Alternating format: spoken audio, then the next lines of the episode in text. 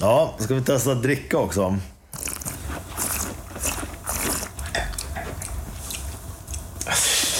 Åh fy fan. Åh, fy fan! Åh gud! Vad är detta?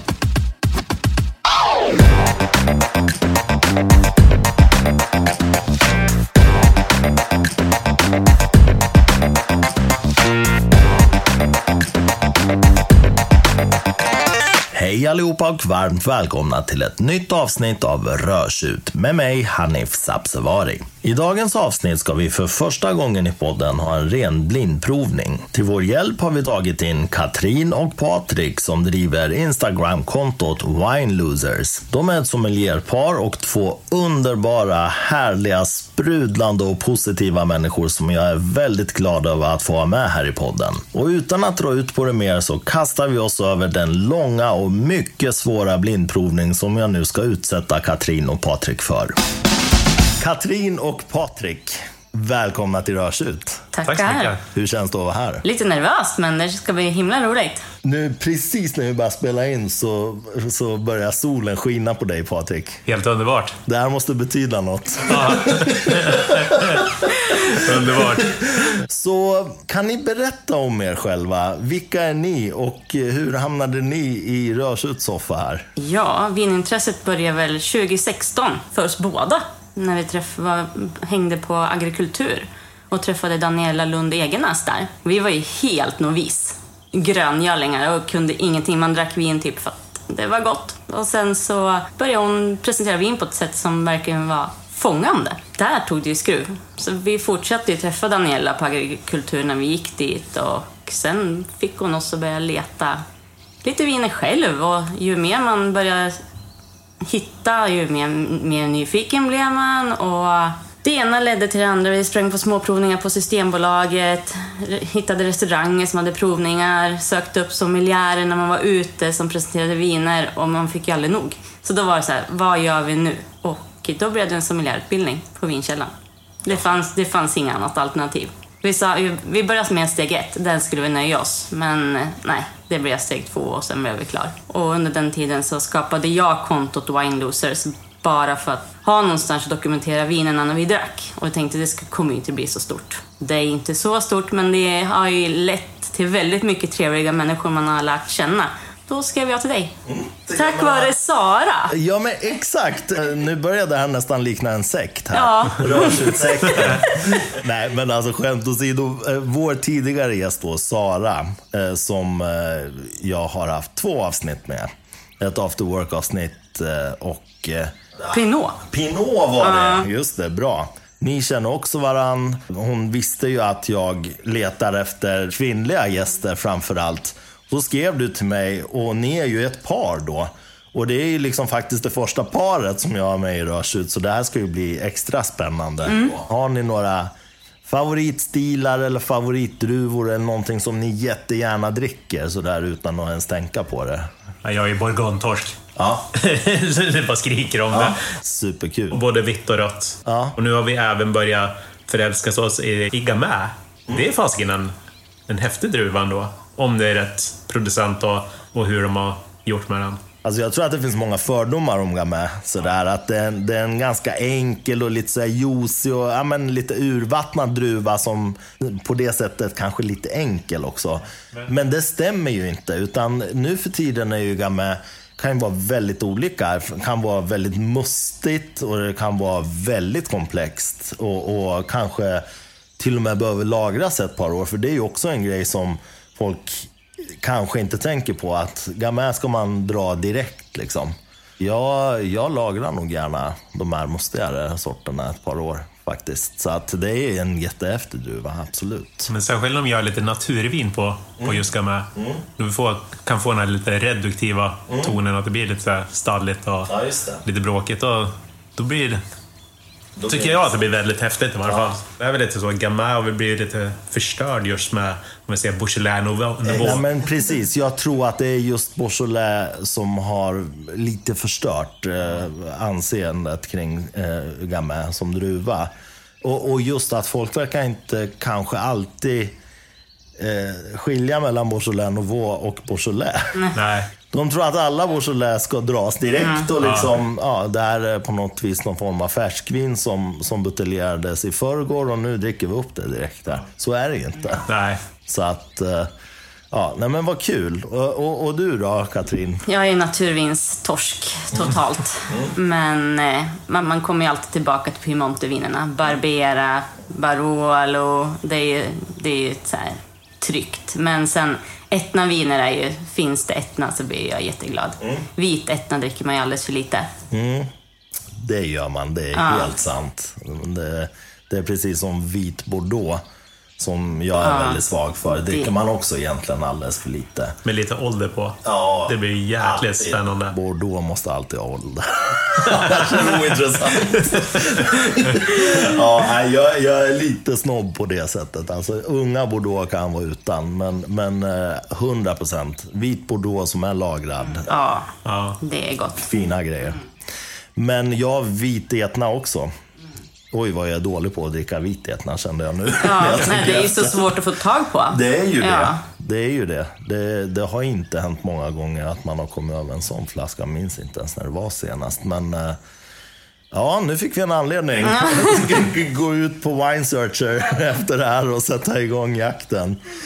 Men hörni, vad kul. Jag är jätteglad att ni är här. Och eh, också stort tack till Sara får vi säga, som faktiskt har eh, liksom hookat upp oss här. Ni vet ju inte riktigt vad det är som ska hända här idag. Nej, vi sitter som två frågetecken. Ja, exakt. Ni ska liksom helt enkelt få utsättas för, för lite så här blindprovning.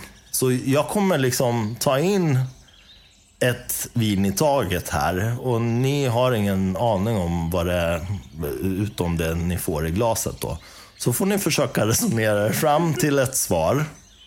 Jag kan bara säga så här. Det här avsnittet heter Chateau Vadå. Så att det är det enda jag säger som ledtråd.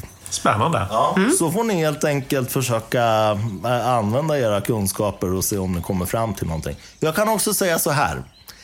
Det är en elak, det här är ett elakt avsnitt när det gäller urvalet av viner.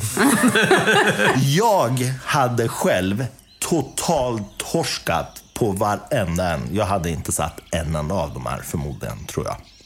Så att jag kommer inte göra det lätt för er. Men syftet också med det här eh, kommer vi komma till på slutet lite grann. Eller efter att ni har testat första vinet och jag avslöjar vad det är för någonting. Så ska jag berätta också lite grann varför jag har valt det här temat. För det finns en tanke bakom. Spännande. Ja, så om ni är redo så, så hämtar jag in den första flaskan och börjar hälla upp nu helt enkelt. Vi är redo. Toppen. Då har jag hällt upp den eh, första vätskan i era glas. Hur ser det ut tycker ni? Väldigt mörkt. Riktigt mörkt. Lite lila. Nästan lite blålila-aktigt. Exakt. Inte helt så tät va? Den, är, den har lite genomskinlighet men den är så gott som tät. Du ser ju inte igenom direkt mycket eller? Nej. Och, och den har ju ingen eh, gloria riktigt heller. Nej, Vad doftar det då? Ja, vad mörkt. riktigt, riktigt mörkt. Mycket svarta vinbär. Mycket ek är det framförallt. Otroligt mycket ek. Ja. Nästan som att sticka in näsan i ett träd, känner jag. Ja, det är nästan som att stå på liksom, ja, en det- det- det- skogs... eh, Ja, Det, det första min tanke slår mig lite mot, det är lite så när vi tittar mot Portugal och att de gör, de ja, men när vi ser röda druvor, så är det ju ofta så att de känns ju som att de vill buteljera det så fort som möjligt för att de inte har plats att lagra. Just det. Och eh, det var min första tanke så här, när man sticker ner här. Bara, liksom, så här, att, ja, först kände jag lite svarta vin, men sen så bara var det bara, ja men det här är, det är som en träkari bara. Ja, väldigt ekat är det. Men ja, det är ju mörkfruktigt där. Det finns ju lite, um, så här, hall, alltså om man tänker frysta hallon, ganska svala hallon i det också. Men, men det här är ju liksom plommon, björnbär, svarta vinbärsköret. Och mycket enbär tycker jag också. Absolut, det har du rätt i. Och sen är det ju vaniljen från eken, nästan så här banan också. den är lite, så här, lite söt i baktonen. Liksom. Ja, exakt. Den är lite kryddig också va? Nymald svartpeppar. Sen torkade enbär. torkade örter också va? Lite lingonris också kan jag tycka. Men det kommer lite djupare ner i, i doften så, så kom vi ut i skogen. Först, först var det ju mycket så här att vi tänker enbuskarna med enbären och sen så när man kommer lite djupare så känner vi att vi kommer in lite mer i den där blöta skogen där lite grann. Då, då kände jag, jag tycker att nu börjar en, enriset komma fram här också. Ja, men absolut. Har den inte något som är lite parfymigt också i sig? Lite såhär viol... Och sen tycker jag lite Lite så här, violaktigt. Ja. Och så lite rosmarin. Ja, men exakt. Det är de här torkade örterna. Det känns bara nu när vi har suttit här och hällt upp det, att det, det lirar bra med luft alltså. Ja. Den här behöver luft. Den här, den här på en karaff en timme. Ja, exakt. Ja, men ska vi testa dricka lite då? Får se. Om vi blir tysta eller om vi kan fortsätta prata. Man skojar inte om de här tanninerna eller? Och eldigt va? Ja. Väldigt så alkoholig i eftersmaken. Ja, men just när man fick in det i munnen så var det väldigt bärigt. Mm. Väldigt mycket frukt och sånt där. Men det la sig snabbt med Mm. eh, alkoholen. Alltså det finns ingen mellanlandning riktigt. Det, det finns ingen mellanpalett i det här. Utan det är en, en bärbomb som du säger. Först när jag fick det i munnen bara, wow, okej, det här var ju schysst. Sen bara tvärdog det. Och sen blir det bara alkohol och lite så här besk Ja, riktigt eh, otrevlig beska. Ja, faktiskt. Så lite, ursäkta uttrycket, billig beska liksom. Vad, vad säger du Patrik? Men också lite så här kvistaktigt, ungefär som att de har, har pressat det med hela klasar med, med kvistar i hela biten. Det, det, Lite omogna kvistar och Ja, ja. liksom. Nej, alltså detta var ingen kul. Nej, det här var inte någon vin man liksom tar och bara, mm, gott. Nej, den är ju lite sur också. Alltså, det- den är faktiskt mer sur. Den är nästan så här citronzestig på något vis. Ni vet den där beskan i citronskal. Grape. Ja, exakt. Något sånt. Va? Och på ett sånt där oskönt vis. Eh, den är inte liksom syrlig, utan den är så sur och vattnig. Och... Nej, det men, men, men i smaken så tycker jag inte heller att det finns någonting som säger att men ska vi lagra det här i tio år? Nej. Nej, det ska vi inte. Nej. Nej, nej men, nej, men käns- känslan är liksom så här att vad, vad ska jag få fram då? När, när vi känner att frukten är så, så kortvarig i den också. Ja, verkligen. Men eh, ja, har ni någon eh, skön gissning? Vad det här kan vara för någonting? Jag kan säga så här, jag kan ge, hjälpa er lite på traven. Du sa Portugal. Ni ska lite längre ne- ner faktiskt. Jag hade nästan kunnat sagt något annat, så här Bacurras eller någonting så här i rån. Bruk, brukar också kunna vara lite... Men, men den skulle inte varit så här mörk. Men den, Längre den, de, ner de, Portugal. längre ner i Portugal. Nej, en Portugal. En Portugal. Ja. Marocko eller någonting. Bra! Oj. Bra! Jag tänkte att vi börjar med att hylla Sara också. Ja. Det här är ju ett vin som, som Sara tipsade om i ett av våra samtal. Eller hon tipsade ju inte så här, åh det här är fantastiskt. Nej. Utan vi pratade om marockanskt vin då. Eh, och, och då sa hon att det finns faktiskt ett på Systembolaget som heter just Sirocco. Eh, så här ser flaskan ut. Du, du kan ju kanske ta och läsa lite vad som står. Så, så ska jag, medan du tar in informationen på flaskan, så ska jag berätta lite om Marocko lite snabbt här. Då. Den marockanska vinindustrin idag domineras av ganska få företag och samarbeten med europeiska vinproducenter har medfört ganska nödvändiga investeringar i nya vingårdar och i vinmakarutrustning. Och mer än tre fjärdedelar av vinproduktionen utgörs av röda viner från sydfranska druvsorter som Carignan, Cinsault och Grenache. Och planteringar av Cabernet Sauvignon, Syrah, Merlot och Mourvèdre ökar. I början av 2000-talet uppgick landets vinodlingar till ungefär 50 000 hektar. Närheten till Atlanten gör att vissa svalare lokala klimat kan utnyttjas. Odlingar på höga höjder i det här bergiga landet då erbjuder också svalka. Men överlag råder det utpräglat medelhavsklimat och temperaturer på upp till 40 grader sommartid. Och dessutom ganska kraftiga vindar då från Atlanten. Så att skaderisken på druvorna är ju ganska stor då. Och under perioden maj till oktober förekommer knappt något regn överhuvudtaget. Så då får man ju ta till konstbevattning då helt enkelt. De har ju också något som heter vin gris, alltså ett eh, ljusrosa vin. Som framställs genom att blå druvor vinifieras utan maceration och urlakning tillsammans med skalen. Vangri står för 20 procent nästan av den totala produktionen. Och druvorna som används är Cinsault och Grenache oftast. Då. Vita viner är väldigt ovanliga i Marocko. Eh, de gör experiment, men det är väldigt ovanligt än så länge. Så att det är väl eh, den lilla introduktionstexten som jag hade skrivit ner till, till det här landet. Då. lite fascinerande när jag sitter och tittar på flaskan. Att vi diskuterade ju väldigt tidigt här att shit, det här känns lite så här alkoholstinn. Ja, mycket och så tittar vi på alkoholprocenten på den här. 13,5. Ja, det är inte mer. Nej, så att det, där vart vi väldigt lurade när, Ja. vi, när vi ser det så. Ja. så att, och sen så när vi ser att det är druvan Syrah, den, den brukar också ha lite högre om man tittar att det kommer upp i, upp i Råndalen, då, i norra Rån. Sen tycker jag att det är lite spännande här att det står ju så här Alain Gre- Grelot, vet du det? Och han är ju en utav producenterna i, i Råndalen på just druvan Syrah. Just det. Så det, det tycker jag är lite, lite Ja. spännande. Det stod på baksidan att han hade cyklat igenom Marocko och träffat en eh, odlare. Jaha. Lite storytelling på baksidan. Ja, men exakt. Alltså det är ju en väldigt uh, härlig flaska. Den, den känns ju väldigt ett med, med eh, landet. Så att man får ju så här bra Marocko-vibe av etiketten. Vill man testa det här då så finns det här att eh, beställa på beställningssortimentet. Och det har artikelnummer 71231. Sirocco Syrah, det här är 2019 då, kostar 149 kronor. Är det prisvärt tycker ni? Om man tittar på prisklassen så egentligen så tycker jag att ja, det är lite där vi ligger i, i pris. Att, Men sen vet man inte, kanske var det ännu bättre om det hade dekanterats en timme. Det kanske hände jättemycket.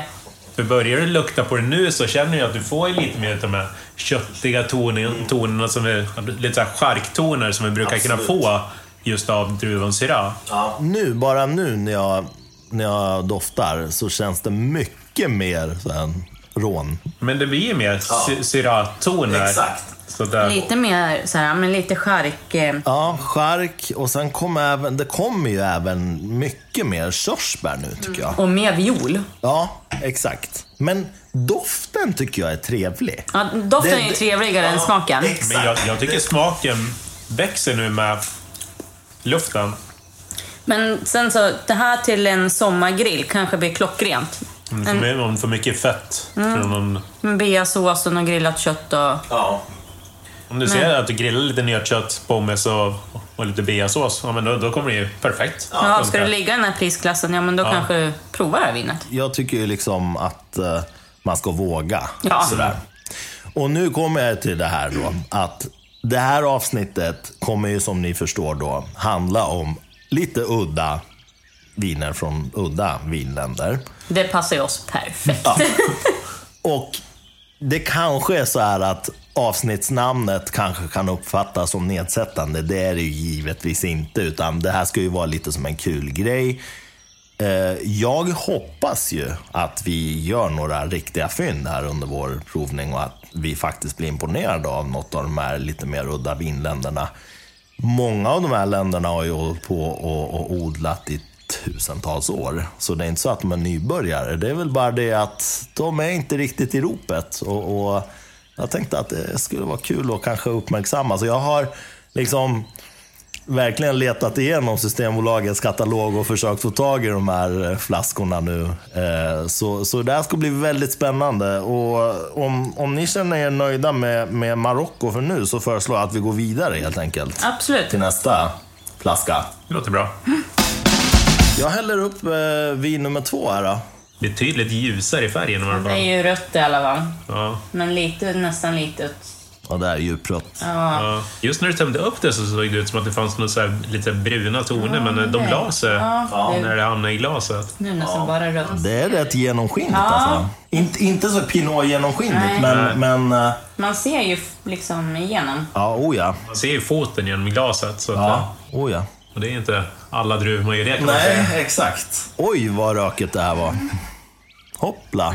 Det var som att djupdyka ner i grillkolspåsen här Det är spännande att känna det här med, med lite luft. ja, med lite luft i. Just nu är det typ bara rök och vanilj här i. Jag känner något så här klistrigt också. Ni vet, något så här... eh, Barnlim. Ja, men exakt. Nå- något sånt där. Ja, limstift. Exakt. Väldigt härlig doft. Alltså, jag går ju igång på såna här dofter. Det här, alltså, ja men när de, det här var ju riktigt. Jättehärligt. Lite skitigt också. Ja, det påminner mig om när vi var på Nofo och jag fick en priorat och jag doftar på vinet, tittar på servitrisen och ler. Jag bara, gud det här var ju skitigt. Ja. Och hon tittar tillbaka, det har jag aldrig hört, det är positivt. Ja. ja, det beror på vem du frågar. Oj, underbar doft. Kommer lite så här härliga röda bär med tiden också. Ja, det, den känns ju syrlig på doften va? Mm. Krossade hallon och det, det är röda vinbär. Precis i början på säsongen, man plockar dem lite för tidigt men man vill ändå ha dem liksom. Exakt. Fullständigt underbar doft. Ska vi smaka lite?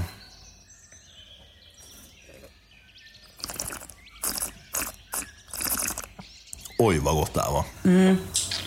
Här var det bär, så mycket bär. Mm. Den håller hela vägen. Mm. Den har en mellanlandning. Vad säger Patrik?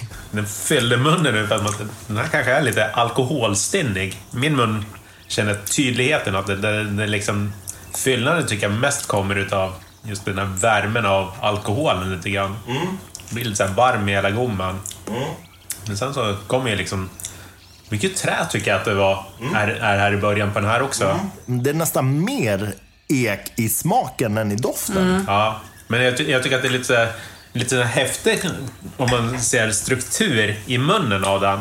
Att, som jag tycker, min känsla är lite så här att jag känner lite så här träighet om man ser ner under tungan. Och sen så känner jag lite så här alkoholstinn uppe i gommen. Lite konstig känsla. Ja. Men... Och sen, och sen så däremellan så, så känner vi lite så här den här lite fruktigheten, mycket bär. Också, men också här lite, lite så kvistig i, i smaken kan jag tycka. Så det, det blir spännande att se lite grann om vi kan, om vi kan hitta lite mer saker med lite mer värme i det här vinet och lite mer luft. Men, men eh, för mig är det ju ändå ett relativt svalt vin. Ja. Det är ju inte, det är inte varmt Nej. det här. Den, är, den har alkoholen, absolut. Alkoholen känns ju, men det, det är fortfarande ett svalt vin skulle jag säga. Välbalanserat. Ja, det är det. Det här skulle jag kunna klunka fler gånger, känner jag. Det här är Ja, men- solen. Nej, jag kan tycka att det är lite för mycket tanniner för att sitta och trycka i solen. Nej. Nej då, lite svalt kan det gå faktiskt. Ja. Jag tycker det är bra, bra tempo det här nu. Kan vara lite svalare ändå kanske till och med. Mm, Det var lite sköna tanniner så här. Jag känner lite grann att det var inte som det förra vinet när man fick in första klunken och drog upp under, under överläppen och man känner liksom att man lär slita loss den för att kunna fortsätta prata. Men man känner lite grann här att överläppen vill gärna fastna lite grann i, mot tänderna. Har ni svårt för tanniner? Tannintorskar. inte. Nej, ja, men då så. Då, Men, då, men, då, men, det är, men det är lite så att man vill ju ändå diskutera dem lite grann. Ja, ja, så, att, eh, att, att, så att man förstår dem lite grann också. Att, vad är det lite grann att, vad händer just med tanninerna lite grann i munnen? Att man känner lite grann att torkar ur lite grann och så i munnen. Jag, jag tycker att det här är ganska svårt i ärlighetens namn. Jag vet att liksom alla de här mallarna på sommelierutbildningar och sånt finns. Men jag tycker det är fruktansvärt svårt att prata egentligen om alla de här beståndsdelarna i ett vin om man ska vara ärlig. Syrlighet, sötma, tanninstruktur. För det är ju också så här, inte nog med att vi är väldigt olika. Varje person är olika känslig så att säga all, för alla de här grejerna. Det är också så här, vad jämför vi med? Ja. För mig är inte det här särskilt uh, tanninrikt överhuvudtaget. För att jag jämför ju med det tanninrikaste vinet som jag någonsin har druckit. Men det, Och då kunde jag knappt prata efteråt. Alltså min tunga blev ju bedövad. Mm, Man vaknar på natten, vad har jag gjort? Ja, Och så man, exakt. Har jag kvar tungan eller, eller har den lossnat? Vissa hör ju av sig sådär angående vissa av mina så här, vinrecensioner då.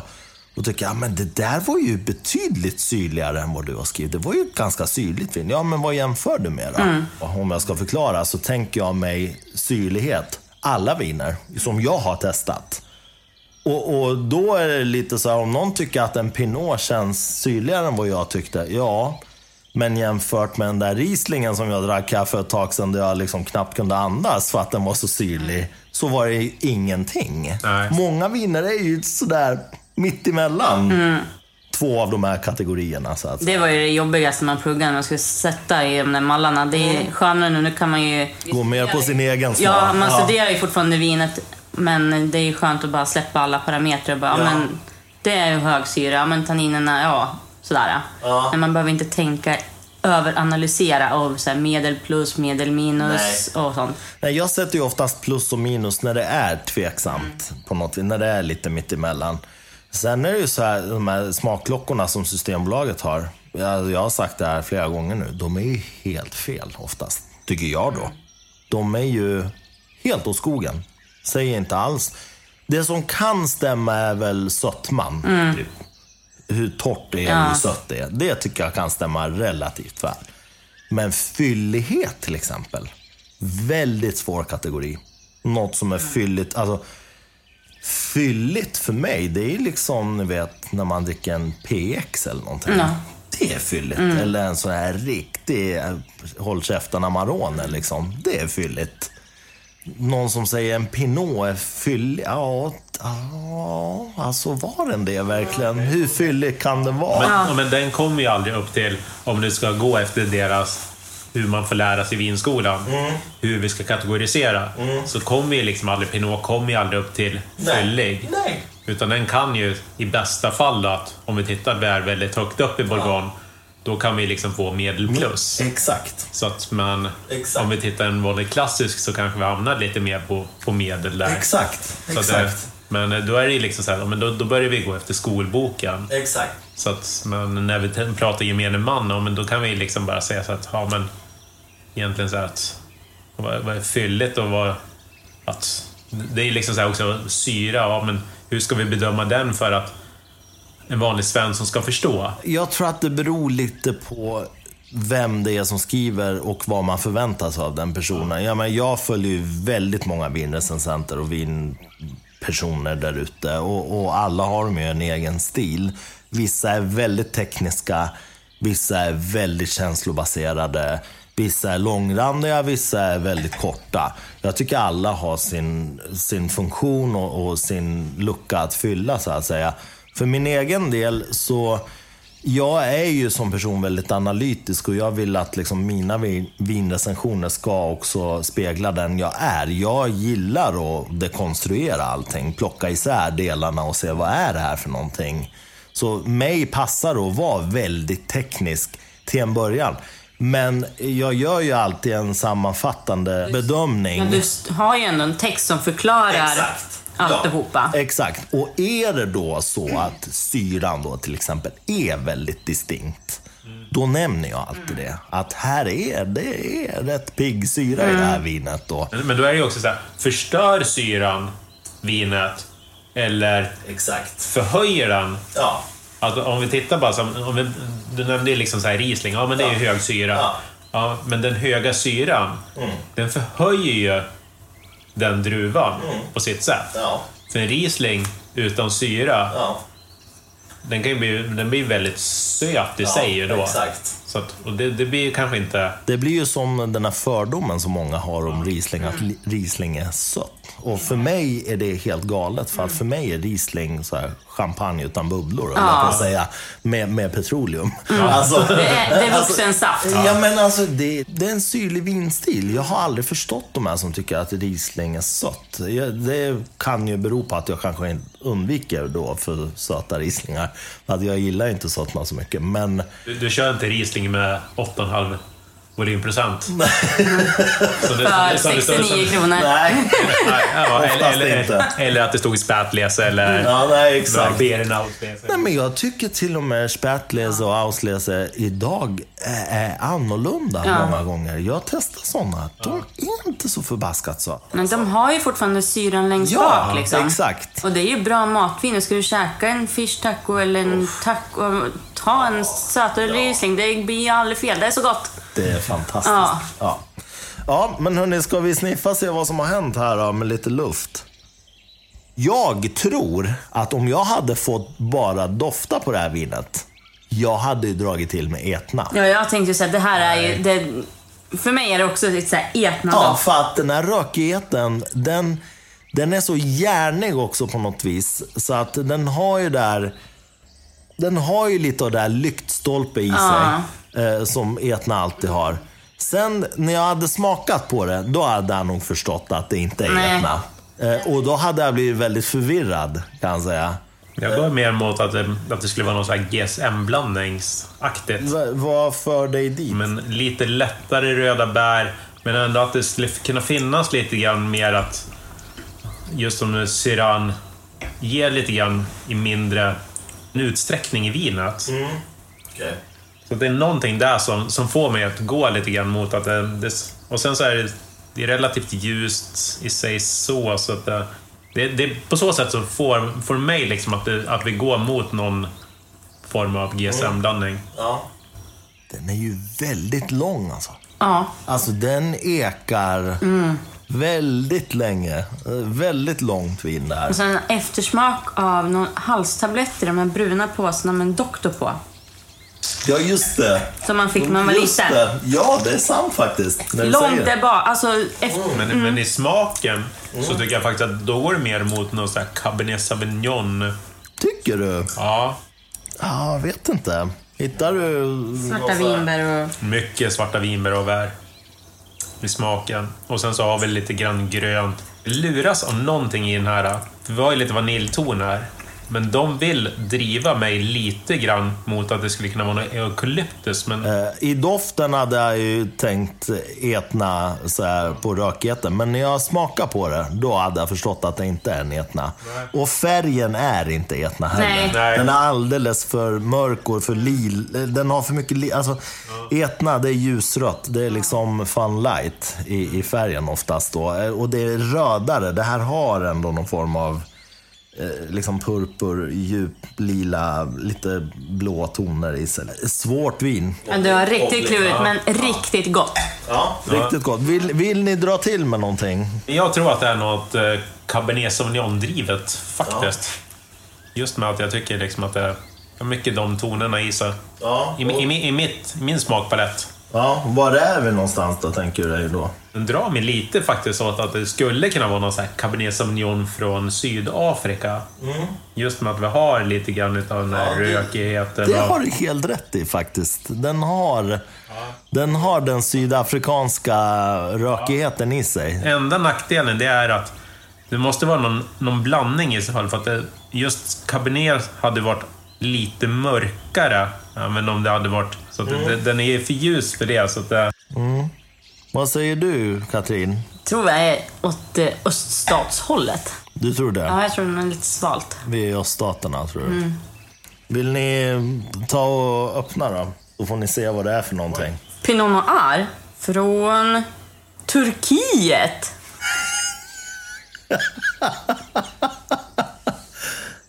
Jag tänker inte läsa de övriga druvorna som ingick. jag, jag, kan, jag kan läsa.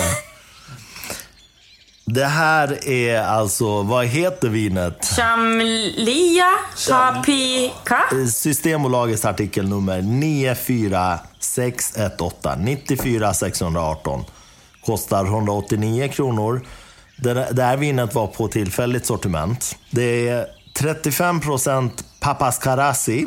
Eh, ursäkta alla turkar där ute. Jag kan inte turkiska. Eh, ni får höra av er och skälla på mig. Eh, 35% Pinot Noir. Och 30% Kalecik Karasi, eh, hoppas jag att det kanske heter. Så att vi är i Turkiet. Säg bara köp om det finns flaskor kvar. Det här var fantastiskt gott. För 189 spänn. Ja. Ja, nej. Det, Det- det är här ju var ett ju... kap. Ja, riktigt kap. Riktigt, riktigt gott faktiskt. väldigt spännande vin. Väldigt Så, spännande vin. Turkiet har ju vi i Sverige en speciell relation till eftersom eh, den eh, gamla gode Beyaz, som ni kanske har hört talas om, introducerades på 60-70-talet i det här landet när staten försökte få folk att eh, konsumera mindre sprit och dricka mer vin då. Och om det vinet skrev Allt om mat att det smakar som ett halvsött odrickbart med smak av wellpap och sur disktrasa.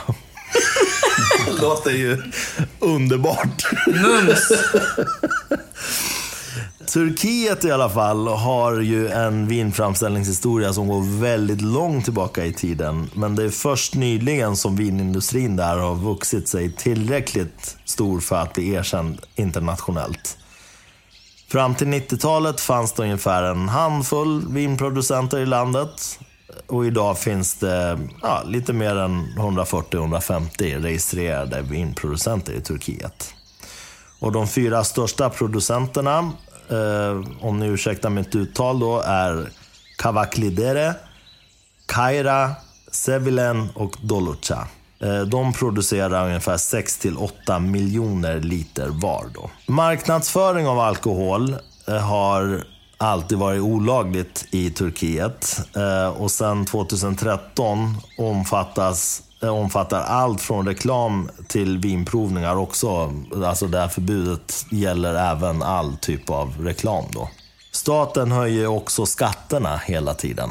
Och det har ju stoppat vinindustrins inhemska tillväxt. Så därför söker ju många vinproducenter nu istället framgångar på ja, den internationella marknaden. Då. Framstående regionerna är Marmara, eh, centrala, östra och sydöstra Anatolien, Svarta havsregionen och Egeiska regionen. Det är lite kort info om turkiskt vin och vinindustri. Jag är jätteimponerad. Otroligt imponerad. Ja, ja men det, det var ju väldigt bra och spännande vin.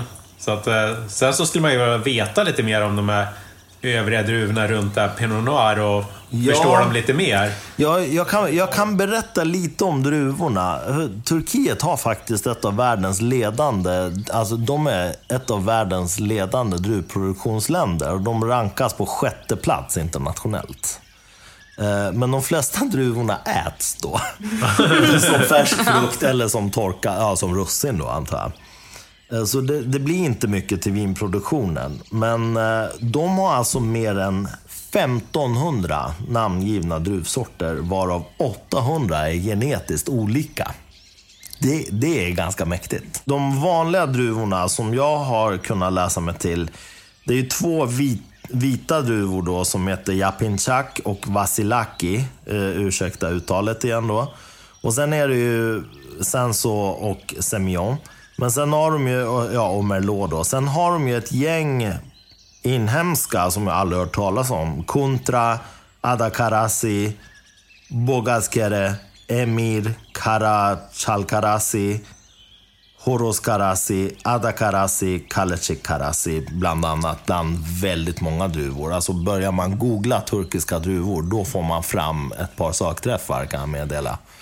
Så att eh, Jättespännande. Nu, nu har ju vi bara druckit ett vin från det här landet, men, men jag är jätteimponerad och, och jag, vill, jag vill testa mer.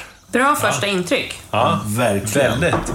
Personligen skulle inte jag lufta där så länge. För att luftar man där länge, då försvinner mycket av det här som jag själv tycker är jättehäftigt. Man försvin- lite av den skitigheten försvinner. Exakt, exakt. Ett mycket, mycket renare vin. Ja. Nu. Ja, mm. och, och, och, då blir det lite så här, ja, det doftar, det doftar vin. Ja. Men, men där också när vi diskuterar den här rökigheten, ja. då skulle man ju också vilja veta, är det så att det här vinet eller den här, ja, men de, de här druvorna, växer de i närheten av en vulkan eller någonting sånt?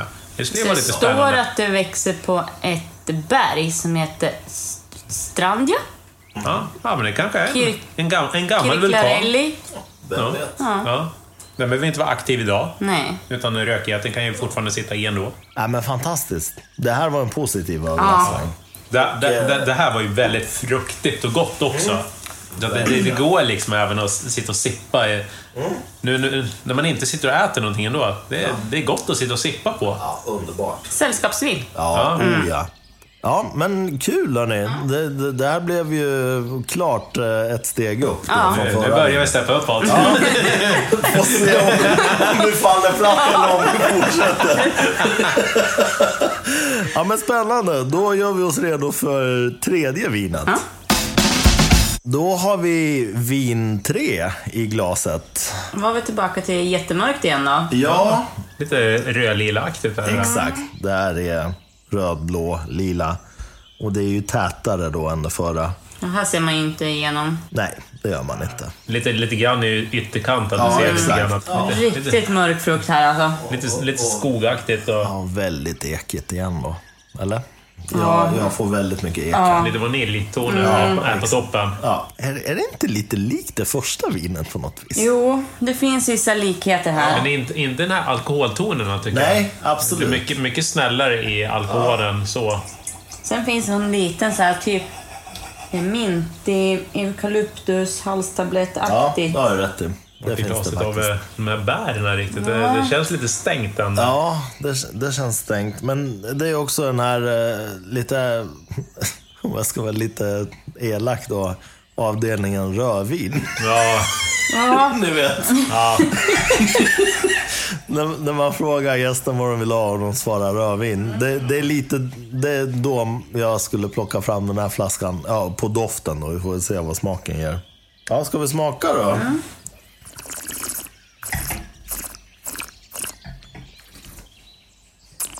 Nej, hua. Usch. Nej. vad, vad, vad var det i det här vinet? Det här är sån där... För mig är det här hälla ut vin. Förlåt, det kan jag säga direkt. Sjukt mycket tanniner. Ja, men alltså, det Läppen sitter fast i min överläpp, eller i mina Ja, tänder. min med. Så den, den rör sig inte ett dugg just nu. Sött också. Det är något så här oskönt sött. Så syntetiskt. Väldigt så här obalanserat. Men någon konstig sötma. Bärigheten. Någon bärighet kan jag inte hitta. Allt känns väldigt syntetiskt och konstgjort här. Det känns nästan som att de har liksom tagit någon spruta och tillsatt någon sån här både smak och färgämnen på något vis. Och, och eftersmaken är fullständigt avskyvärd. Nästan lite så här att kloraktigt i bakgrundstonerna. Ja. Någon, någon så här klorighet. Så att, det- ja, jag vet inte, är det defekt eller är det okej? Nej, jag tror inte att det är defekt. För att eh, det här är dessutom på skruvkork. Så att det, det, det är en ganska liten risk att det är defekt. Jag är glad att det inte var film. Då hade Ja. de fått sig en skrattattack på mina grimaser. Nej, det här tar vi inte en klunk till av. Nej, det gör jag inte faktiskt. Det räcker så. Och vad var det för druva? det tänker inte jag gissa Nej, på. vi gör smärtan kort. Ni får dra till med ett land i alla fall då. Ja, Portugal. Sorry portugiser. Ja, vad säger Katrin då? Åh, ja... Nej, jag kan inte gissa. Det var så svårt. Då får ni öppna pås påsen igen. Det där var i varje fall en bordeauxflaska. med skruvkork. Bulgarien. Bulgarien, ja. Det här är alltså Cherga 10 heter den. Cherga 10 Rubin Merlot Syrah 2019. Artikelnummer 2091 2091. 14 procents alkohol, kostar 109 riksdaler. Och det här är relativt nytt då i det fasta sortimentet. Oj. Ja. Men den, den har ju en guldetikett på sig. Den har vunnit någonting någonstans. Winemakers Domän Menada. Ja. Man vet ju det här att så fort man ser en sån där guldetikett på en flaska så är det bara big no. Nej, det här var ju inte kul på något vis då. Jag har ju försökt hitta de här olika, lite udda vinerna från udda ställen och eh, jag tänkte också så här.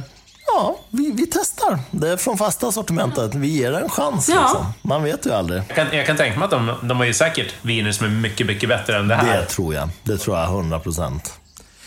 Jag ska berätta lite om Bulgarien då. På 80-talet var vinlandet Bulgarien världens näst största vinproducent. Vin har man producerat i Bulgarien sedan 5000 år före Kristus enligt arkeologiska bevis. Det finns fem vinregioner i landet och 47 vindistrikt. Eh, från Donauslätten i norr till trakiska låglandet i söder. Och genom allting då löper Balkanbergen som både ger lä och vatten till vinodlingarna. Så man har ju väldigt goda förutsättningar då, kan man säga. I Donauslätten i norr är de största vinregionerna belägna och har ett tempererat kontinentalt klimat och låga kullar växlar med breda slätter. Där gör man alla typer av vin och odlar bland annat Muscat, Merlot, Cabernet Sauvignon, Chardonnay och den lokala druvan Gamza. Trakien i södra Bulgarien har mestadels kontinentalt klimat och där odlas Cabernet Sauvignon. Och bland de gröna, främst, alltså vita druvorna då, främst Muscat Ottonell heter den. I Svarta havsregionen i östra delen av inlandet, Bulgarien finns 30 procent av alla landets vinstockar och här görs främst fruktiga, eleganta, torra och halvtorra vita viner av klassiska europeiska druvor såsom Riesling, Muscat Trebbiano, Sauvignon Blanc, Traminer och Gewürztraminer. I subbalkan söder om Balkanbergen, också kallad Rosornas dal, görs mestadels torrt och halvtorrt vitt vin, men även en del rött. Av bland annat Cabernet Sauvignon, Merlot, Riesling, Erkatsiteli och den lokala druvan Röd Misket. I Melnikregionen i Strumadalen är det medelhavsklimat. Många soliga dagar varvas med svalare perioder. Här odlas är kvalitetsdruvan Melnik runt staden med samma namn. Eh, och annars eh, är det mestadels Cabernet Sauvignon och Erkatsiteli. Så det är väl det som finns att säga om det. Eh, Den här flaskan som vi dricker då, den har artikelnummer 2091 2091 och kostar 109 kronor. Fasta sortimentet. Så det var lite om eh, Bulgarien. Och på den här flaskan kan vi ju läsa att i doften så ska den vara rik i, i skogsbär, kryddor, kanel, vanilj och läder.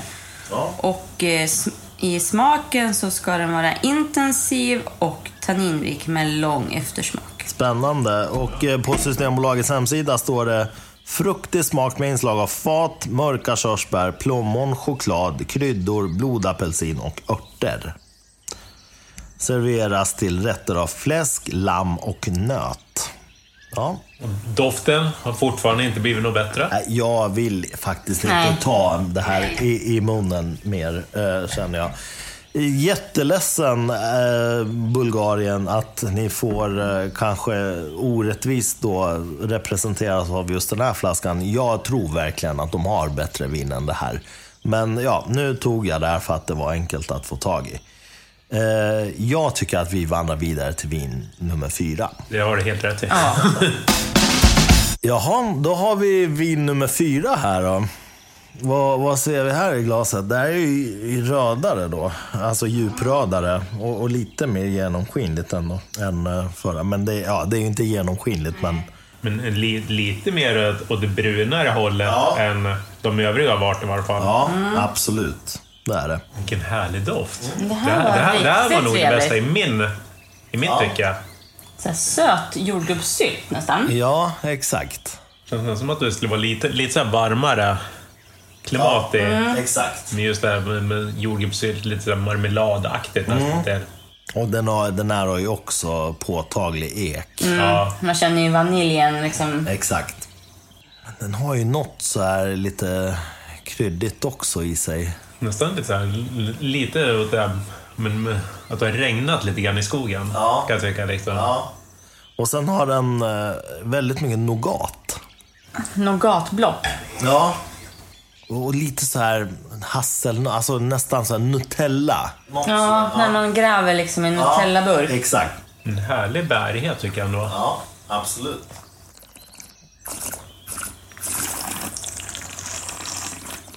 Det här var trevligt. Lite alkoholstinn ändå. Så det Men det känns... var, om man jämför med förra så var det här supertrevligt. Ja. Ja, det förra tror jag nog nästan eh, redan nu man kan säga kommer, kommer inte ta någon pallplats i den här tävlingen. Det känns som att det- det förra, det, det kan vi bara dra ett streck över och inte ens Ja. tänka på att jämföra något, något annat vin med. Det känns också supertrist. Jag är som sagt, ber om ursäkt till alla eh, som brinner för bulgariskt vin där ute. Det är givetvis så att vi vet att det finns eh, klart bättre. Det här är ju betydligt trevligare. Den, den här har ju också en påtaglig beska men den, är, den beskan är ju skön, tycker jag. Trevlig grönighet som finns i Cab Franc. Det har du helt rätt i. Den har ju den här gröna paprikan. Lite gräsigt och... Exakt. Men fortfarande bärigt. Lite Men- svartvinbärsblad och Men grejer. den, den har ju också lite så här Cab Sauvignon-toner i sig. Ja, men lite svartvinbär och Ja. svartvinbärsblad och grejer. Det finns någon lite så här charketon i den, Exakt. i den också. Exakt. Att, eh, Exakt. Men luften också kommer lite så här nyskivad skinka i, Ja, absolut. Jag håller med. i doften. Så, så tankarna är ju liksom så här att är det här någon så här Cabernet Sauvignon med Syrah. Syrah? Så här, obskyr druvblandning av klassiska druvor. Ja. Väldigt trevlig i doften. tycker jag. Ja, Ja. riktigt trevligt att sitta och dofta på. Det här känns ju lite mer som att det vore lite mer varmodlat. Ja, men det håller jag med om. Det, det är också den här lite lätt eh, överkokta frukten. Som är nästan, ja men mer åt syltiga Ja, hållet. väldigt mycket också. För man känner ju ändå att den där alkoholstinnigheten sitter lite grann i. Så den här ligger på någonstans, i min tanke är ju någonstans 14, 14,5 Ja. volymprocent. Så att den, den är tydlig i sig så, men det är inte någonting som, som förstör. Nej. Och skulle vi få lite mat till den här också så, så skulle det liksom, då dämpar vi också alkoholstinnigheten. Ja, men jag håller med.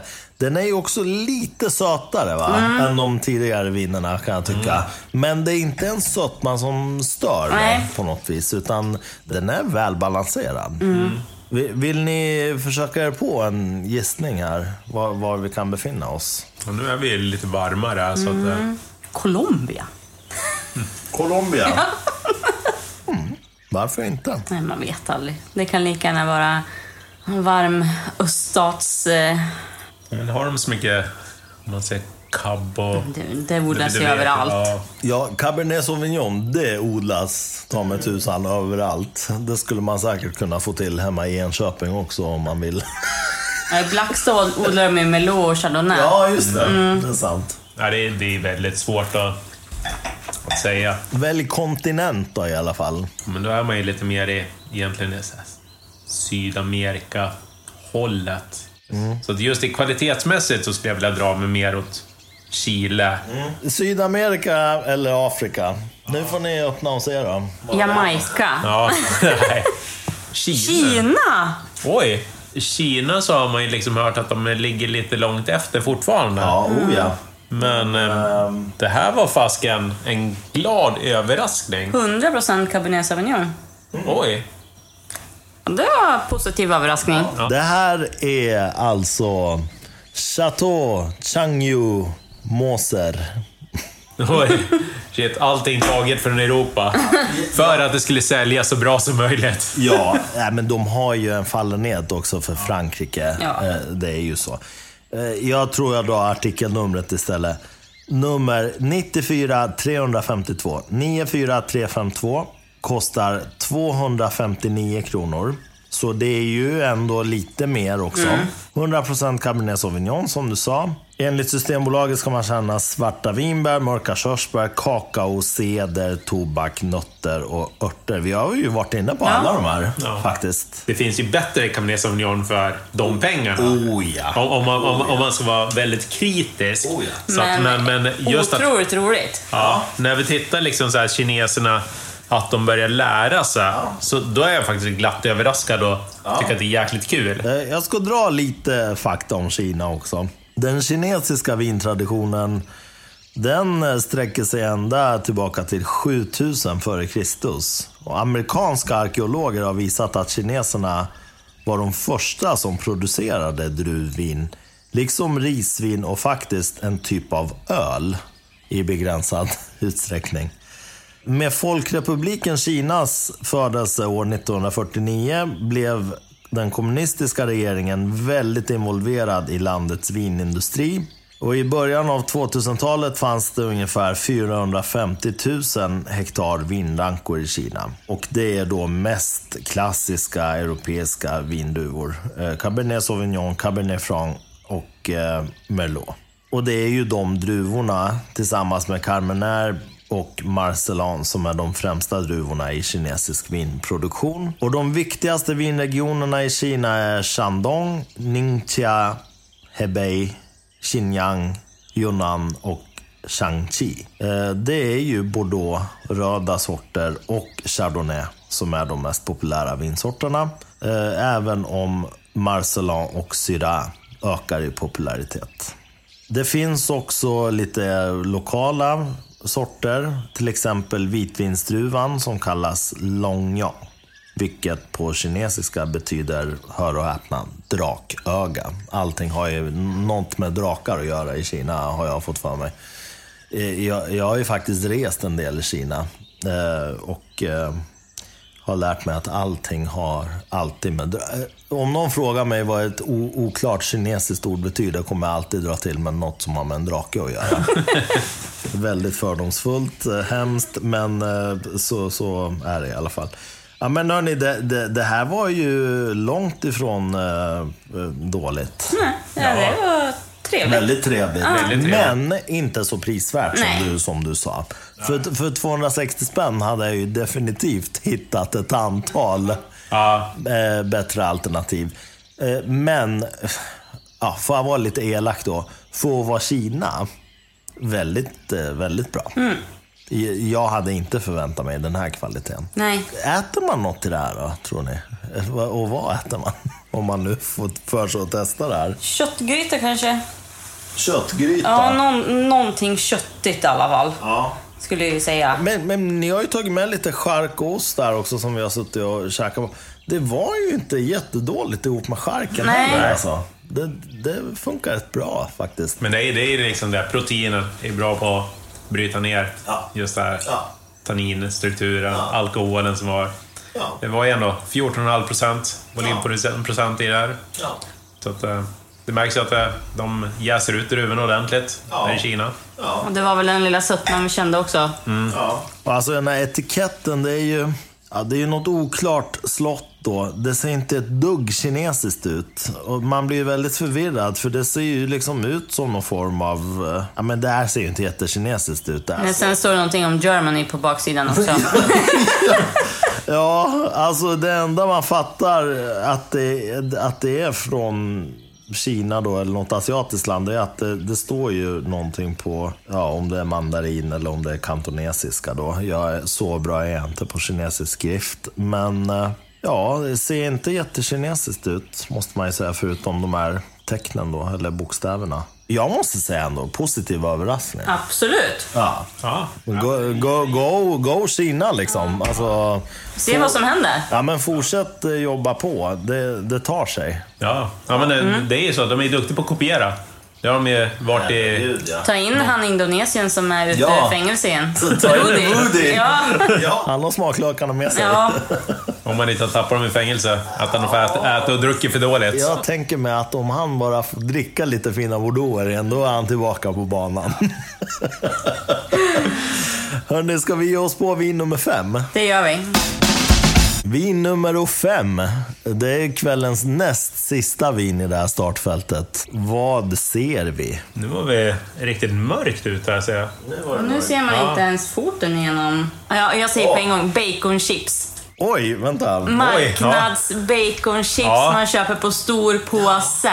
Det, det är lite charkigt och det har också lite så här, alltså grillkrydda, Ja, Men just den här grillkryddan. paprikapulver. Pa- Paprikapulverstingen. Exakt. Den har den här Exakt. väldigt. Absolut. Det är det första du känner när du stoppar i. absolut. Då har du den här paprikapulver. Men jag känner den väldigt ofta i, eller väldigt ofta, beror ju på vilket vin det är. Men jag, de, den här, äh, ni vet, pimento. Alltså torkad, äh, liksom pimento som man äh, kan köpa i Spanien. Ja.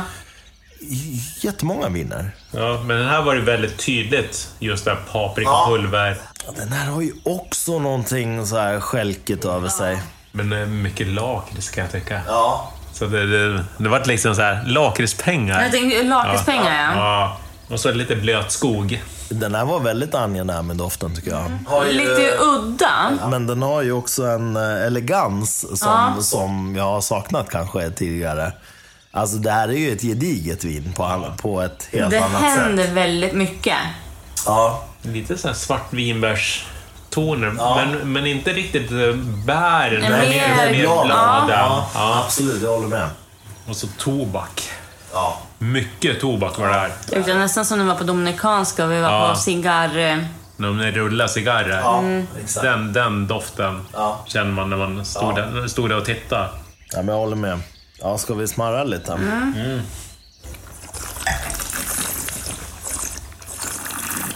Den har ju en fräschör. Men just den här bärigheten som ligger och bara fyller hela munnen. Så här blåbär, svartvinbärsblad och så lite, så här, lite vaniljtoner och... Ja, Jäkligt fräsch. Ja, men riktigt fräsch. Ja. Väldigt fräsch. Ja, det här är inget vin vi vaskar. Det här var väldigt trevligt tyckte jag. Det är en bra tanninstruktur i den, Mm. men absolut, den stör inte för fem öre. Väldigt fräsch. Men allting ligger Ja. som en, ett härligt liksom, paket i munnen. Fräsch syra som lägger sig i gommen. Ja. Och sen så känner vi lite grann under överläppen där fortfarande att den, den sugs lite fast där ändå utav den härliga tanninstrukturen. Men det är inte så att, som det var tidigare, att jag nämnt lite grann att min överläpp fastnar. Nej.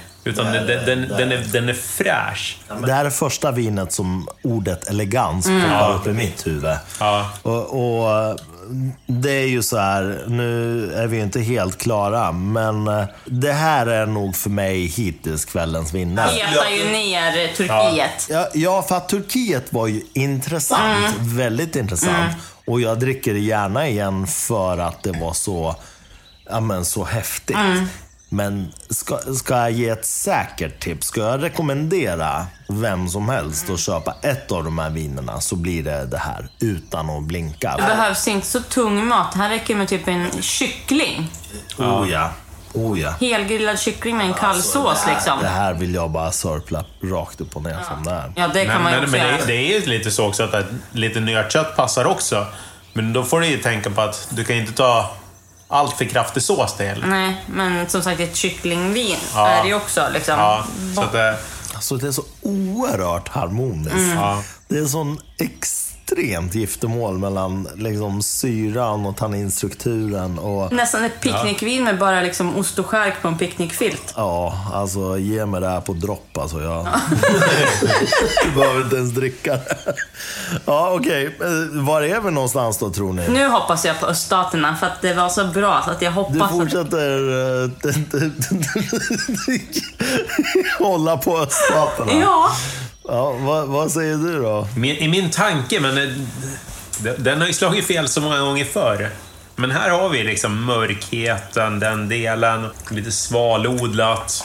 Jag, jag, jag skulle vilja liksom dra mig egentligen till Chile och bara säga liksom så att ni är så jävla duktiga på att göra vin. Fast jag dricker alldeles för lite. Så jag- bio-bio i Chile. Ja, nej, nej, inte bio-bio, men, nej, men, nej, men jag, jag skulle vilja säga att det, det är en Cabernet Sauvignon från Chile. Skulle jag vilja säga. För att jag vet att de gör så jäkla mycket bra vin. Men att jag dricker för lite. Då ska du få öppna här. Du är väldigt nära kan jag säga dig. Men alltså i, i geografi. Sannat? Oj! Från Peru? Från Peru. Kul! Ja, det, det här var en glad överraskning. Det- Oj, 12,5 procent. bästa idag. Ja. Det här kan vi dricka flera flaskor av. Oh, ja. Här kommer informationsrutan om Peru. Till att börja med så är vinet vi dricker, det har artikelnummer 79150 7950. Kostar otroligt blygsamma för den här kvaliteten, 159 kronor. Oj. Spring och köp! Spring och köp. Det här var bra på riktigt Ja, det alltså. här är bra på riktigt. I beställningssortimentet. Det här är fantastiskt prisvärt. Och vilken druva Tannat är. Tannat är en underbar druva. Alltså, det är ju en fransk druva från början som sydamerikanerna helt har lagt beslag på. Tack och lov att någon har gjort det. För att den är ju lagringsduglig som få. Det slår inte fel. Alltså, jag, jag älskar den här druvan. Det är så mycket druvor som är underskattade egentligen. Det är ju det. Det är ju det. Men Tannat är verkligen så här, ja men säkert kort. Peru då, ligger mellan Anderna och Stillahavskusten. Finns ungefär 11 000 hektar odlade vingårdar och fem vinregioner. Som främst ligger längs med mellersta och södra delarna. Där de mest kända vinerna är Takama, Vista Alegre och Okukache. Eh, klimatet ger bra odlingsförhållanden och har en bra balans mellan fukt och kyligare nätter. Högre temperaturer och sol på dagen. Hittills har den peruanska vinexporten varit väldigt begränsad eftersom vinproduktionen i Peru inte är lika utvecklad som till exempel Chile och Argentina. Men det tar sig och eh, idag har man fått fram några riktigt bra kvalitativa viner som bland annat det vi har druckit nu. Vinindustrin i Peru har faktiskt funnits betydligt längre än de flesta anar. Vindruvor fördes in redan när de spanska Conquistadorerna kom dit under 1600-talet. Och på något sätt har den varma och torra Ica-dalen blivit centrum för vinkulturen i Peru. Här ligger några av landets absolut bästa vingårdar, bland annat Takama, Okukache och Vista Alegre som vi nämnde. I Peru odlas kända druvor som Albio, Barbera, Cabernet Sauvignon, Grenacha, Malbec, Moscatel, Sauvignon Blanc och Torontel. Det var den lilla informationsrutan om Peru. Äh, men det här var ju oerhört positiv överraskning tycker jag. Verkligen. Väldigt kul ändå att man liksom ser liksom så att det är lilla Peru Ja. som liksom så här tillverkar så här jäkla bra vin. Men eh, jag är inte jätteförvånad. Alltså för att Nej. så mycket fantastiskt vin som jag har druckit från Argentina och Chile. Jag, jag menar okej att Peru då kanske inte riktigt har haft samma eh, tradition hittills. Men för mig är det lite grann så här, vad kan gå snett? Ja. De har jordmånen. De har ju terroiren. Onekligen. Och det är ju inte liksom hundra år bort att eh, ta sig en tripp till eh, El Enemigo eller valfri producent och, och snacka med grabbarna och se vad de håller på med och vad de gör. Vilket de förmodligen gör Ja. också. Jag vill ändå tänka att de är sydamerikaner, de försöker hjälpa varandra och att de kan liksom hjälpa varandra. Ja, och bli förhoppningsvis bättre. lyfter de ju varandra. Ja, men exakt. För alla kommer tjäna på det. Det finns ingen anledning att försöka sänka någon annan. Och att eh, vi kan ju hoppas att de kan börja få betalt för det de gör. Ja, exakt. Nej, men det här var oerhört spännande. Och Vad sa du att priset låg på den här? 159 På BS. På BS. Det här är ju bara liksom... Det är ett kap. ja, det, här det, är- det, det, här, det här är ett kap på riktigt. Ja, det här är ett kap. Ja. Nej, men kul hörni. Eh, skål för det. Skål. säger jag. Åh. Nej. Shit, shit vad bra det här var. Ja, det det, här, det här var bra på riktigt. Det här kittlar verkligen mina nerver. Ja, men underbart hörni. Ska vi ge oss på kvällens sista vin också? Det tycker jag. Vin nummer sex. Vad är det alltså? Någonting Det här ser ut som vatten. någonting vitt och bubblande, eller genomskinligt och bubblande kanske. Väldigt ljust. Alltså det här är vitt. Och ser ut att vara väldigt lätt, lätt, lätt, lätt pärlande också. Ja. Det ser inte ut att vara så här aggressivt. Jag skulle kunna missta det här för typ vatten. Det har någon liten lätt ton av gult kanske. Väldigt, väldigt ljust där i varje fall. Ljus Ja, det är citron. eh, Totalt genomskinligt. Ja, man ser dock att det är någonting som små, småbubblar lite Ja, grann. och det är mousserande, precis. Ja. Ja. Ja. vad doftar det då för någonting? Gelégrodor. Päron. Lite såhär godispersikor. Och lite unket va? Ja, lite Så unket faktiskt. instängt ja. ja. Exakt. Sen när man öppnar dörren till en sommarstuga för första gången för säsongen. Ja. Och så luktar det lite så här övermogen lite, så här nästan lite rutten frukt kan jag tycka. Lite Ja, övermogna päron. Ja, Men också så här gröna bananer. ja, mycket konstiga. Mycket, mycket vitt och brett kan man säga här. Ver- Verkligen så här att väldigt mycket gröna bananer kan man ju säga. Ja. Mycket den här beskan och... Ja, ska vi testa att dricka också?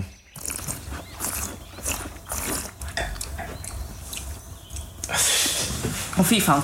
Åh, fy fan. Åh gud. Vad är detta?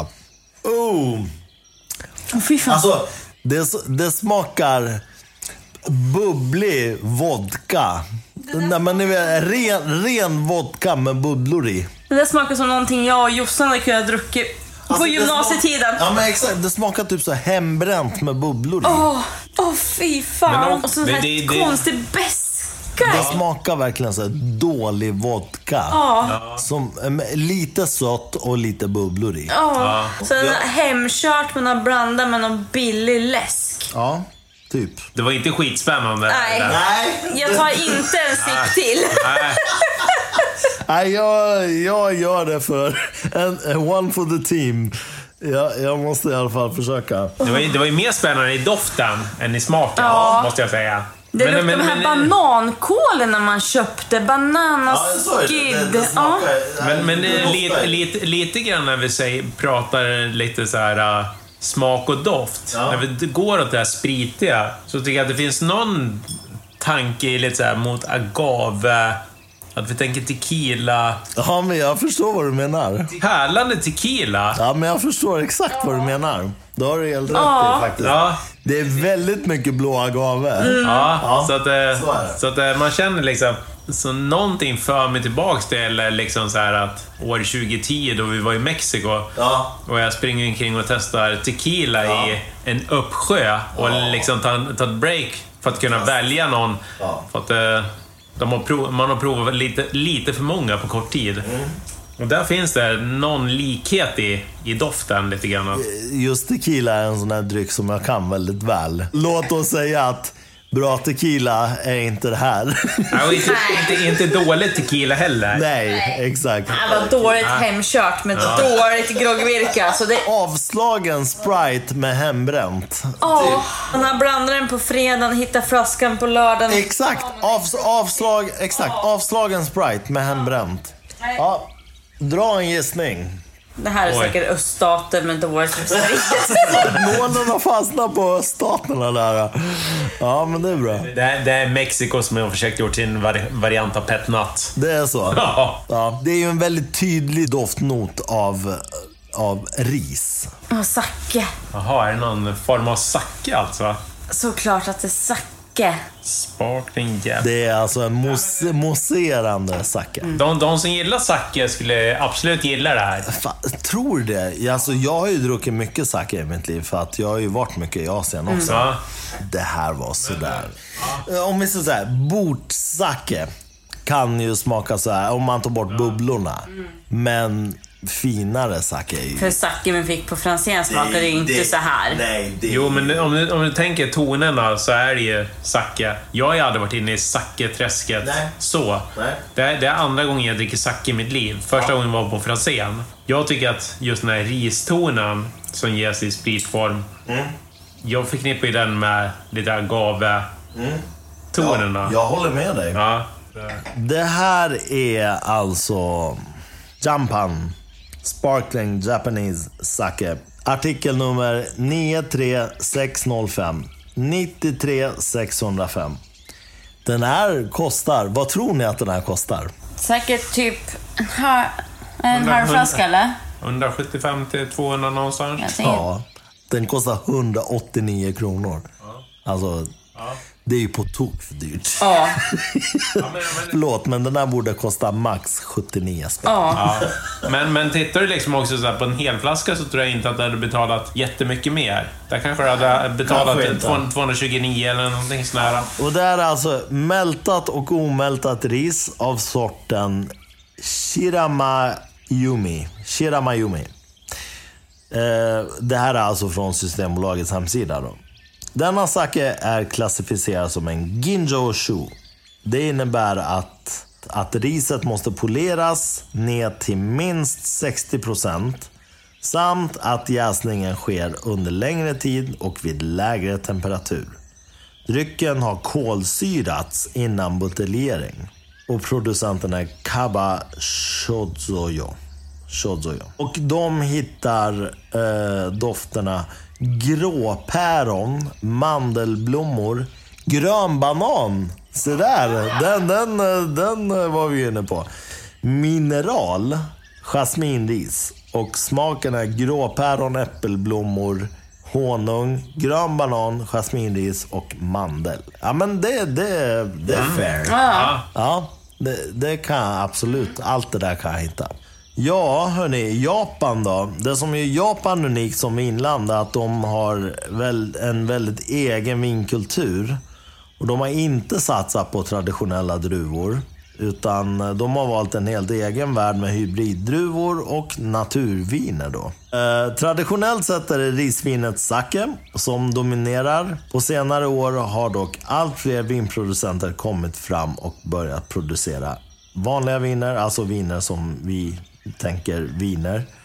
Eh, och även om konsumtionen av vin är fortsatt låg jämfört med exempelvis just sake, så ökar intresset mer och mer.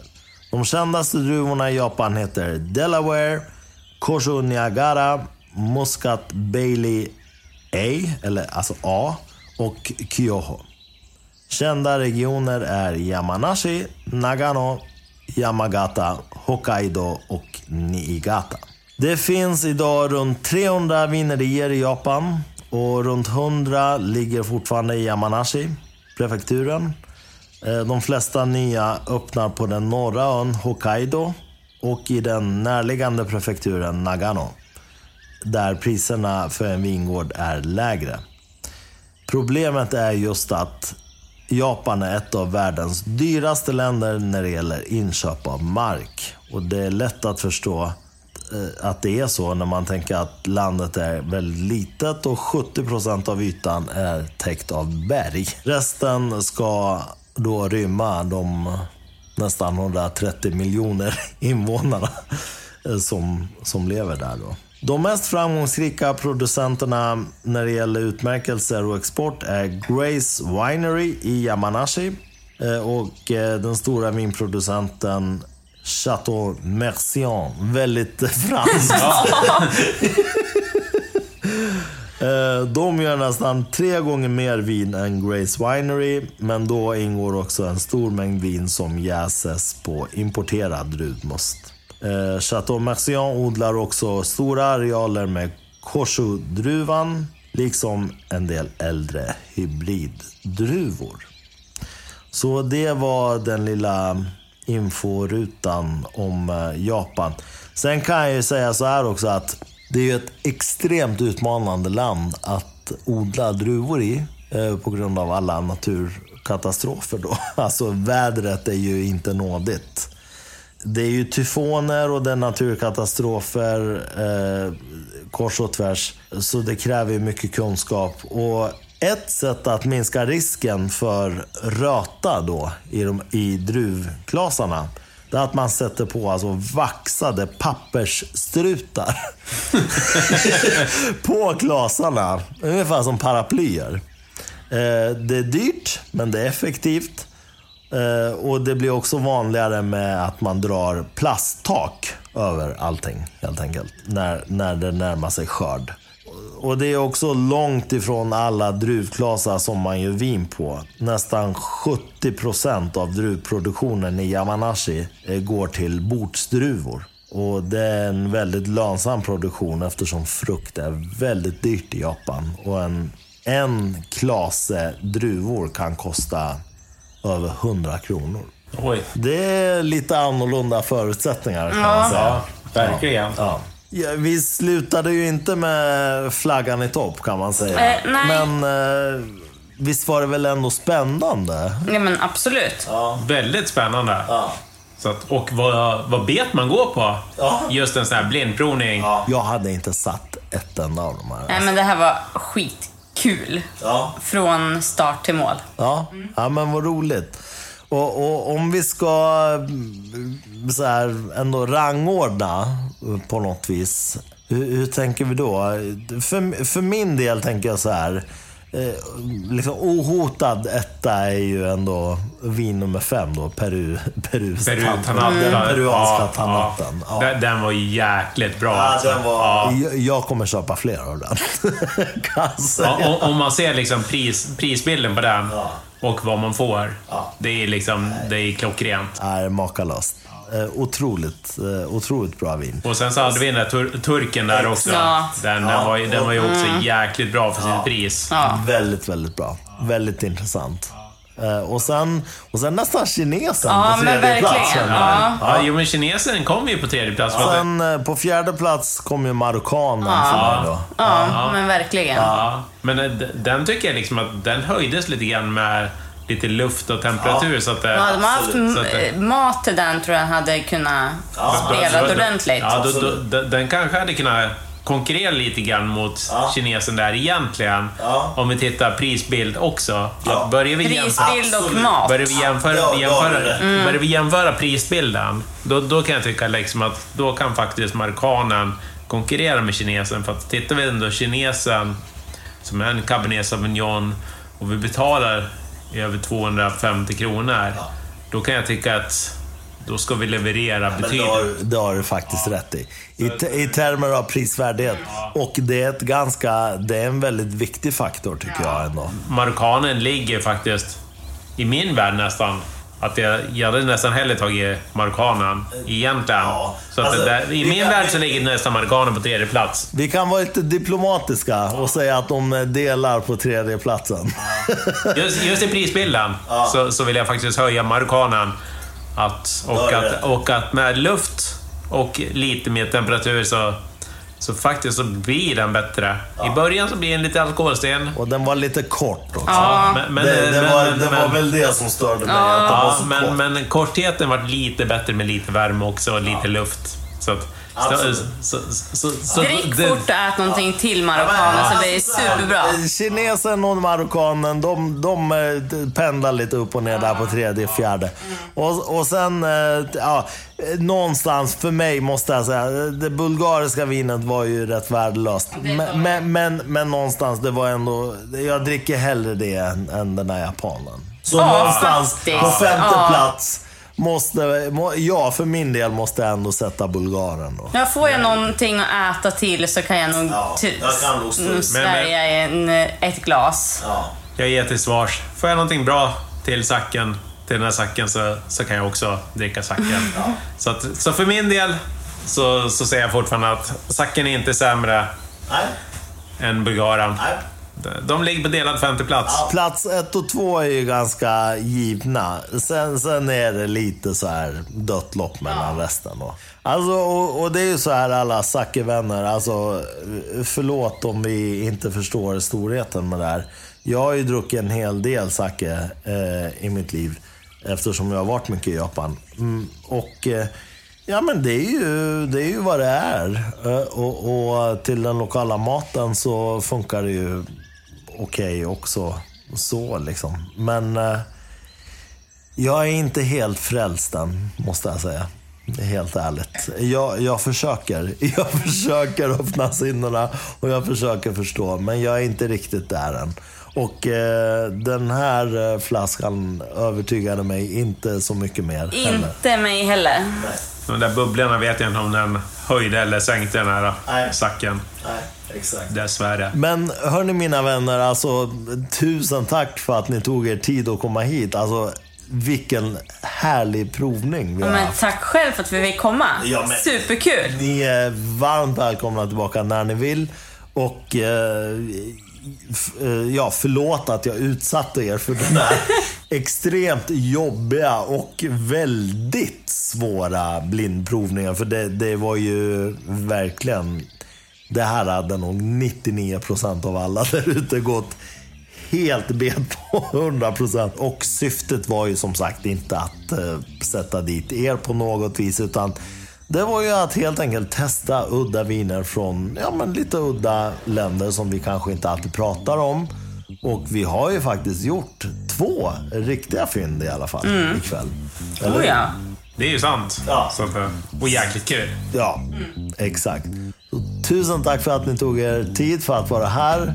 Eh, och eh, ja, får se då om ni kommer tillbaka. Det gör vi gärna. Det hoppas jag. Ha det bra. Detsamma. Detsamma. Tack. Hej då. Hej då.